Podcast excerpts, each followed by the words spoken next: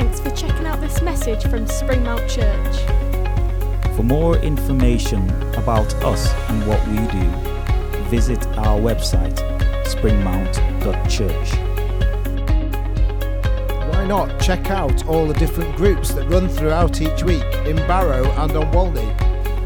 and join us every Sunday from 11am at Salthouse Pavilion in Barrow in Furness. If you would like us as a church to pray for you, please email prayer at springmount.church. or sign up on our website for monthly news straight to your inbox.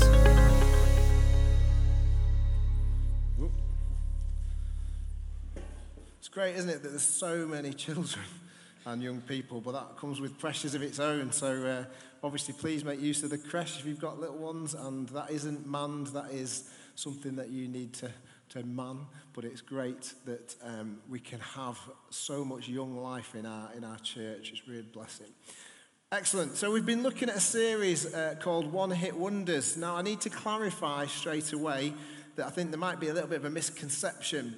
Anyone called a one hit wonder wasn't actually a complete one hit wonder.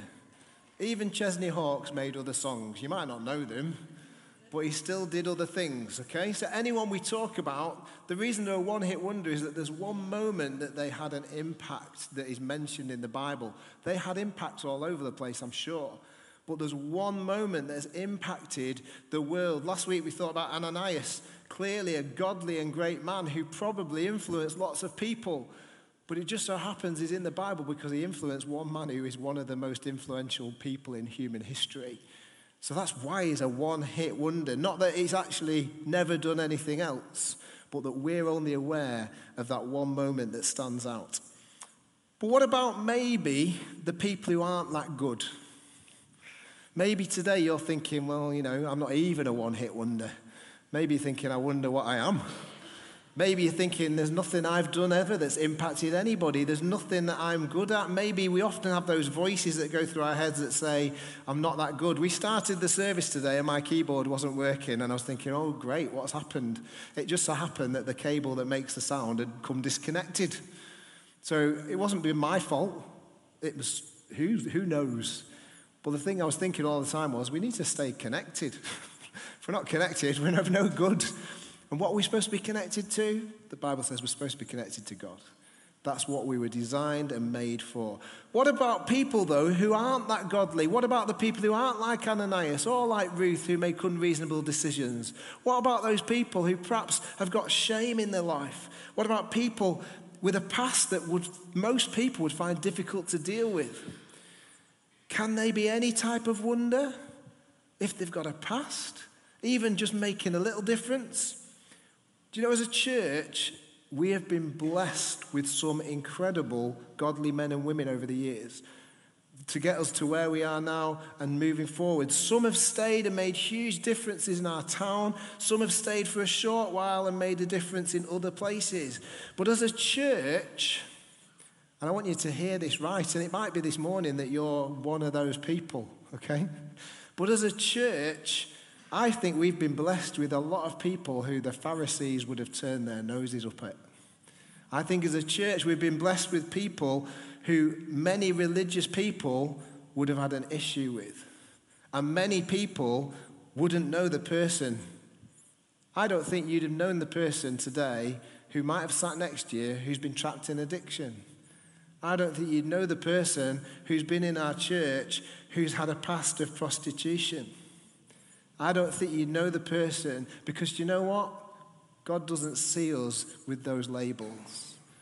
God this morning doesn't think of you as less than. And it's got to start out like that because when we think of a one hit wonder, even those one hit wonders have been amazing people, maybe really godly. And yet today, sometimes we sit there and go, Well, I can't measure up to that. I can't get there. And actually, maybe there are people in our church who have had to make life or death decisions that other people would frown at. If that's you this morning, God doesn't frown on you. If any of those things relate to you, if your past is a difficult past, if there's things that you would rather people didn't know about, if there are skeletons in the cupboard that you think, I hope they never come out, do you know what? God knows them anyway and He still loves you. Because while we were still sinners, Christ died. And actually, God loves you. Doesn't matter what your past. And so today we're going to look very quickly at quite a well known one hit wonder who really wasn't a typical hero, who really wasn't somebody who you would call godly, who was somebody that other people would have turned their nose up and probably crossed the side of the street to get away from. I uh, grew up reading a book. Anyone ever read the book, The Book of Heroic Failures? Okay, I used to love the book of heroic failures. It was full of stories of people who were incompetent. And it made me feel like, oh, I could perhaps fit in there. Maybe that is a heroic thing I can do. I can fail heroically. Get, let me give you two very quick stories that were in the book of heroic failures. Maybe one was this. In the winter of 1992, a suspicious package was found outside a territorial army centre in Bristol.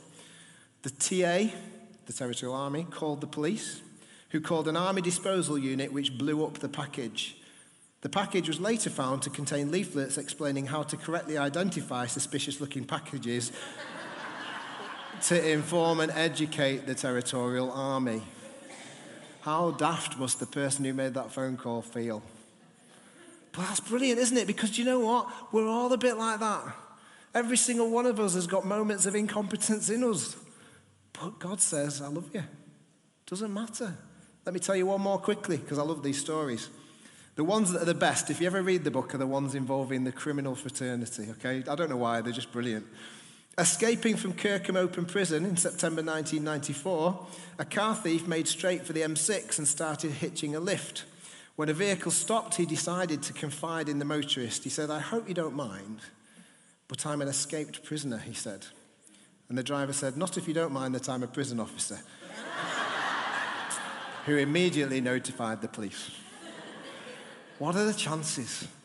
What a heroic failure, what a nightmare. A one hit failure, maybe that's how we feel. A one hit failure, the only thing we'll ever be known for is something rubbish, something bad, something negative, something that the only impact it's made is make people laugh at a story. God doesn't see you like that. Let's read. We're going to look at a passage of scripture in Joshua chapter 2. I'm going to read it in little chunks and we're going to quickly look at all the bits of it that go together. If you don't have a Bible, the words will be on the screen. But it's Joshua chapter 2. The Israelites are being at the point where they're about to enter the promised land that they've been promised for so long. They're about to go in, and Joshua needs a little bit of. St- st- I'm very tired, okay? If my head goes over there, that's why. Joshua needs a little bit of strategic planning. And so it starts like this Joshua chapter 2, verse 1. Then Joshua, son of Nun, secretly sent two spies from Shittim Go look over the land, he said, especially Jericho. So they went and entered the house of a prostitute named Rahab and stayed there. Just going to stop there. A couple of things for background. Joshua secretly sent.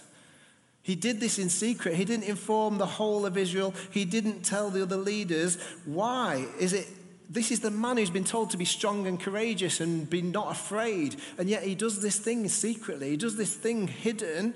Why? Actually, it's the wisdom of learning from past mistakes. Because you might remember Moses sent 12 spies to check out the land, and two of them came back with a really good report. The other 10 were like, no, it's scary, we can't go there. And so the Israelites were in panic and confusion because they listened to the 10 who said, no, we can't do that, we can't do that, we shouldn't do that. And Caleb and Joshua were two spies. So Joshua himself was aware of the problems of a bad strategy report. And so he secretly sent two spies to suss things out. He repeats the action, but he wants a better result. So it's not fear, it's not deceit, it's wise, it's protective, and it's the people who saw God's hand in the promised land. And so he chose two trusted men. But Joshua is not a one hit wonder. He's an amazing godly man who actually many of us could aspire to be like. But he's not the subject today. These spies, what did they do? They entered the house of a prostitute called Rahab. A paper published recently by a researcher for the Samuel Center says this about prostitutes. And this was in 2018. Stigmatization of sex work permeates all facets of society. In other words, stigma is in every part of society about these people. being understood as a mark of disgrace, a social discrediting, and this is the bit I want us to hear, or a spoiled identity. Do you know God identifies you as loved? He identifies you as cherished. We've said it before. The devil knows your sin and he knows your name, but he calls you by your sin. God knows your sin, but calls you by your name. He loves you. He loves you no matter what your past. Prostitution brings a spoiled identity. In the Bible times, the view would possibly be even worse. How could God be even remotely interested in somebody like that? How could God be involved or use somebody who is a prostitute? Wow. That's because we have a God who loves and a God who can change and transform. Let's carry on. Can you imagine the whispers about the two spies that stayed there? As they go in to stay where they believe God's called them to go, they're staying in the house of a prostitute. So not only have we got the prostitute, we've got the gossip and the rumors of the two spies that go and stay with her. Imagine. Joshua 2, verses 2 to 7 goes on to say this The king of Jericho was told, Look, some of the Israelites have come here tonight to spy out the land. So the king of Jericho sent this message to Rahab Bring out the men who came to you and entered your house, because they have come to spy out the whole land. But the woman, that's Rahab, had taken the two men and hidden them. She said, Yes, the men came to me, but I did not know where they had come from lie number one. So she's not just a prostitute. She did not know where they'd come from. Yes, she did, because they told her. At dusk, when it was time to close the city gate, they left. Lie number two. I don't know which way they went. Lie number three. Go after them quickly, you may catch up with them. Lie number four, because they haven't gone anywhere. But she had taken them up to the roof and hidden them under the stalks of flax she had laid out on the roof. So the men set out in pursuit of the spies on the road that leads to the fords of the Jordan. And as soon as the pursuers had gone out, the gate was shut. So, our hero today, our one hit wonder today, is a woman, first of all, which in this culture was seen as unreliable and not good. Secondly, she was a Canaanite, so she is the enemy of God's people. She is against God's people in theory. And thirdly, she's a prostitute, seen as disreputable, seen as unreliable. But do you know what she did have? She had faith. She had faith. We'll come to that in a moment. She trusted the God of the spies. She took them in, not knowing that they would be safe to her, not knowing they would be protective of her. They could have killed her, they could have done anything because they were the enemy. But she trusted them. She trusted them. It appears she worsens her reputation by lying. You know, anyone here leave a light on to deter thieves when they go away? Hands up. Anyone? Okay, anyone leave the television on when they go out for their dog? No, no. Anyone leave the television on to deter thieves? Anyone have timers set to get anyone? Nobody. I don't believe you. right. Okay, Jeff, you do. Thank you. Why do you do that? Do you do it? You do it for protective measures, don't you? You're a liar. There's no one in that house. Why have you turned your light on? Anyone got a beware of the dog sign that hasn't got a dog? Hmm? No? This chihuahua may live here. Who knows? Let me ask you a question. Is it lying or is it protecting something or somebody? Okay? The Bible actually, in the Ten Commandments, says don't bear false witness against anybody. It says don't tell lies to get somebody into trouble because they, that, that's a lie. But actually, people struggle with this element of this story, but it's important to know that truth in these times was completely about honoring God's will. If it honored God, it was true. And actually, by protecting God's people, they were honoring God. Because otherwise, they were in grave danger. Let me give you an example. Rahab honors God in the same way Corrie ten Boom did. Corrie ten Boom hid Jews in her attic during the war so that they wouldn't be killed and taken off to concentration camps. Is that good? Yeah, because it's protecting life. It's a good thing. Just like Jeff leaving his lights on is good, but now if you go to Jeff's house, you know he's not in. You can break in. It's fine. And even, I was going to say, I'm tired. I need to not say that. Okay. Brother Andrew went across the Iron Curtain countries taking Bibles where it was illegal, and people stopped him and said, Have you got anything you shouldn't have in your car? And he said, No. Is that okay? Yes. Why? Because it's honoring God. It's honoring God and the people who desperately want God's word. The spies believe her. Not the spies from Josh, Joshua, sorry. The king's men believe Rahab. I think it's a little bit of a Star Wars moment. These are not the spies you're looking for. And they go on their way somewhere else. Let's carry on with the story. Joshua 2, verses 8 to 11. Before the spies lay down for the night, she went up on the roof and said to them, listen to what Rahab, the prostitute, the woman of disrepute, the one who is the enemy, listen to what she says to God's chosen men.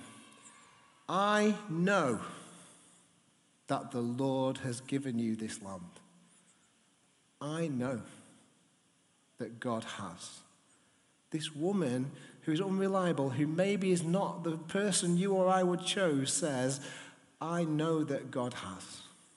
How do we feel about God today? The Lord, Yahweh. I know the Lord has given you this land and that great fear of you has fallen on us, so that all who live in this country are melting in fear because of you. We have heard how the Lord dried up the water of the Red Sea for you when you came out of Egypt, and what you did to Sihon and Og, the two kings of the Amorites east of the Jordan, whom you completely destroyed. When we heard of it, our hearts melted in fear, and everyone's courage failed because of you. Why? For the Lord your God is God in heaven above, on the earth below. Wow. Should I say that bit again? Let's remember who's saying it. This woman the enemy, the prostitute who's lied, says this The Lord your God is God in heaven above and on earth below. It reminds me of that verse in Romans 10, verse 9, where Paul says, If you declare with your mouth that Jesus is Lord and believe in your heart that God raised him from the dead, you will be saved. Not if you go to church on a Sunday, you will be saved. If you live a good life, you will be saved. No, if you declare with your mouth. What does Rahab do? I know that God is the God above and below. Wow. She declares with her mouth. She recognizes who God is and all he's done. Do you know that's more than some of God's people do? That's more than many religious people do. There are some people who sometimes look and seem more like Jesus followers than actual Jesus followers. There's a challenge for us today. We need to look more like Rahab, who says, I know that God is God above and God below. Joshua goes on in this Joshua 2 12, 14. This is Rahab speaking. Now then, please swear to me by the Lord that you will show kindness to my family, because I have shown kindness to you. Give me a sure sign that you will spare the lives of my father and mother, my brothers and sisters, and all who belong to them, and that you will save us from death. Give us a promise that you will save us from death. That's the request. Our lives for your lives, the men assured her. If you don't tell what we're doing, we will treat you kindly and faithfully when the Lord gives us this land. Do you know, Rahab is willing to risk everything for a God she hardly knows. And yet, many of us, if I said to you today, who believes that they are chosen? Who believes that they are loved by God? Who believes that Jesus is their Savior? Who believes that Jesus is their Lord? And I said to you, thanks, Faye, one person, that's good. That means we'll have to pray for conversions across the whole church. What I would say to you is this if a person who hardly knows God is willing to risk everything for a God she hardly knows, what are we willing to give? That's why she's a one hit wonder, because this is all we know her for being a prostitute, but being willing. Who here could say, I can be willing? All of us. But are we willing for God? Are we willing to do what He's asking us to do? Rahab hasn't had personal experience of all these miracles, she's just heard about them. She's just heard what God has done. She's aware of God through other people. And actually, she asks for a promise swear by the Lord that I'll be saved. Do you know, the Bible promises that if we choose Jesus, if we say, I'm sorry for that past I've lived, then Jesus will come and, and live in us. No matter what our past, and as we go through life, He will be with us and He will save.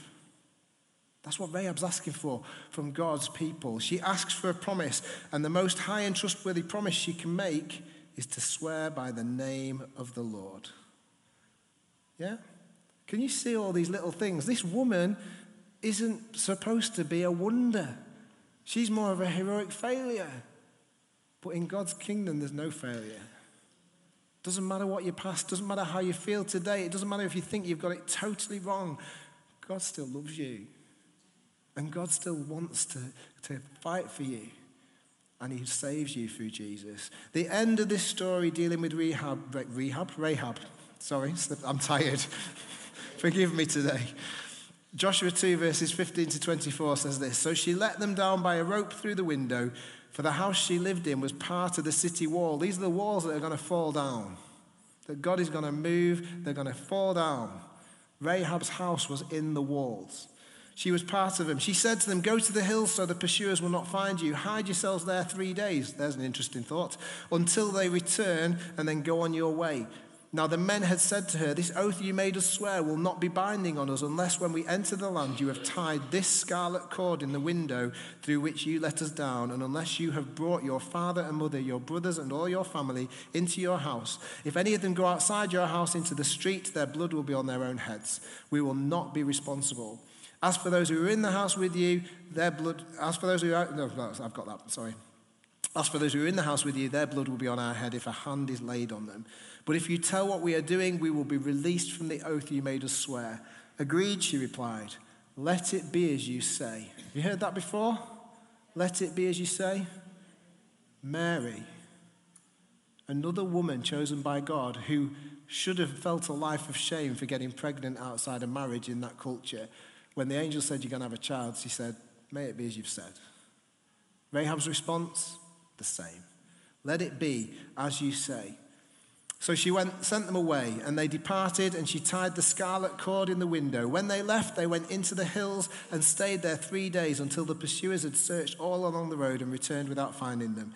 Then the two men started back. They went down out of the hills, forded the river, and came to Joshua, son of Nun, and told him everything that had happened to them. They said to Joshua, The Lord has surely given the whole land into our hands. All the people are melting in fear because of us. Good report. And who was a part of that report? Rahab, the woman, the prostitute, the liar, the one who was an enemy, but she had faith. God sees and chooses Rahab. The last bit features more symbols of what's going to happen and what's already been. You know, symbols are important, aren't they? And I don't mean Aaron's drums, okay? In a moment, we're going to take bread and we're going to take juice. Why do we do that? It's symbols. It's symbols of Jesus, his body broken and his blood shed for us. Why? So that we might be saved. The Israelites had the Passover feast. They had the Passover because when they left Egypt, the blood was put on the doorpost to save them from death. And so they would remember the lamb and the blood and they would remember that salvation. It's a symbol. We have a cross today in the building, thanks to Russell and Mel, which is lovely. But you know, it's empty. There's nobody on it because it's a symbol, because Christ isn't still on that cross. He died, he was buried, he rose again, and he's seated at the right hand of the Father. The cross is empty, which is a single, signal of victory, it's a symbol of success. There's a scarlet rope that's placed in a window in Jericho. And what does the scarlet rope bring? It brings salvation to her and her family. The red rope brings salvation. Joshua 6 Verse 23 is the next time we hear Rahab mentioned. The Israelites have stormed Jericho. The walls have fallen down, but remember Rahab's house is in the walls. Joshua 6:23 So the young man who'd done the spying went in and brought out Rahab, her father and mother, her brothers and sisters, and all who belonged to her. They brought out her entire family and put them in a place outside the camp of Israel. They put them in a spacious place, a place of freedom, a place of salvation, a place of love. Rahab is saved and her family is saved. Why? Because of the symbol of a red cord in the window. We're saved today not by the symbol, we're saved today by a Savior that is Jesus who died and rose again. The New Testament says the blood of Jesus is over our lives. Do you know the other place where there's a scarlet cord in the Bible? I'm going to come to an end now, don't worry. The other place where there's a scarlet cord? In Genesis. Genesis chapter 38, Tamar is said to have tied a scarlet cord around the wrist of one of her twin sons, Zerah. And you know what? Something else links Tamar and Rahab. If we go to Matthew chapter 1, we have the genealogy of Jesus, the people who were born and born and born until we get to Jesus. Both Zerah with the scarlet cord and um, Rahab with the scarlet cord and Tamar with the scarlet cord, they're all in the birth line of Jesus. They're all in the birth line of Jesus. It's an echo forwards, even though there are two of the four foreign women listed. Both Tamar and Rahab were prostitutes and were in possession of a scarlet cord that served to save people. So today, as I finish, our one hit wonder is a woman. Shock horror, great. The Bible isn't sexist contrary to what some people believe. The one hit wonder is a prostitute. She's an enemy, yet she's a one hit wonder because she knew God. She had faith in God. She trusts God and she declares her trust and acts on her trust and is saved. It's not that the last time she's mentioned. Interestingly, the name of Rahab has a meaning. We've had the dedication this morning. We've had, does anyone know the meaning of the name Rahab? And this is the last thing I'm going to say, so the band can start to come up. The name Rahab means spacious place. Where was she taken to? A spacious place. Psalm 18, verses 17 to 19 say this He rescued me from my powerful enemy, from my foes who was too strong for me. They confronted me in the day of my disaster, but the Lord was my support. And what does Jesus do? He brought me out into a spacious place. He rescued me because he delighted in me. Do you know, I'm finishing by saying God delights in you. Doesn't matter what your past, it doesn't matter what shame perhaps fills your head, what issues perhaps flood your heart. I believe that Jesus is a Savior. I believe that today, if you're feeling trapped, if you're feeling surrounded, if you're feeling caught up, if you just don't know which way to turn, I believe that God, through Jesus, can bring you, like Rahab, into a spacious place. A place that is open and free. A place that is filled with salvation, not because of a red cord, but because of the blood of the Lamb, Jesus. Let's pray. Father, we thank you this morning. We thank you that you are love. And we pray this morning as we worship you some more, as we look to these symbols of, of life, we pray that you will show us more. That you will show us that we do not need to feel shame. Rahab was a woman who people would turn their noses up, but God, you never turn your nose up at anybody. So, Father, in this place this morning, I pray you will lift up the heads of those who feel shameful. I pray you'll lift up their hearts and I pray you'll lift up their lives. And I pray, Lord, this morning they will know that they can come to you in prayer and that you will move them into a spacious place. In the name of Jesus, Amen. As we worship, as we take communion, the prayer team will be at the back. If you have been touched by anything that's been said, or if actually today you think, I just need prayer, I need that salvation, I need that spacious place this morning, maybe you feel like Rahab this morning, maybe you have done something that you think is so terrible. God says, Come to me, give it me. I love you, and I will welcome you with open arms. Go and receive prayer this morning. I'm going to hand over to Donna, and we'll come towards the end of our service. But go for prayer.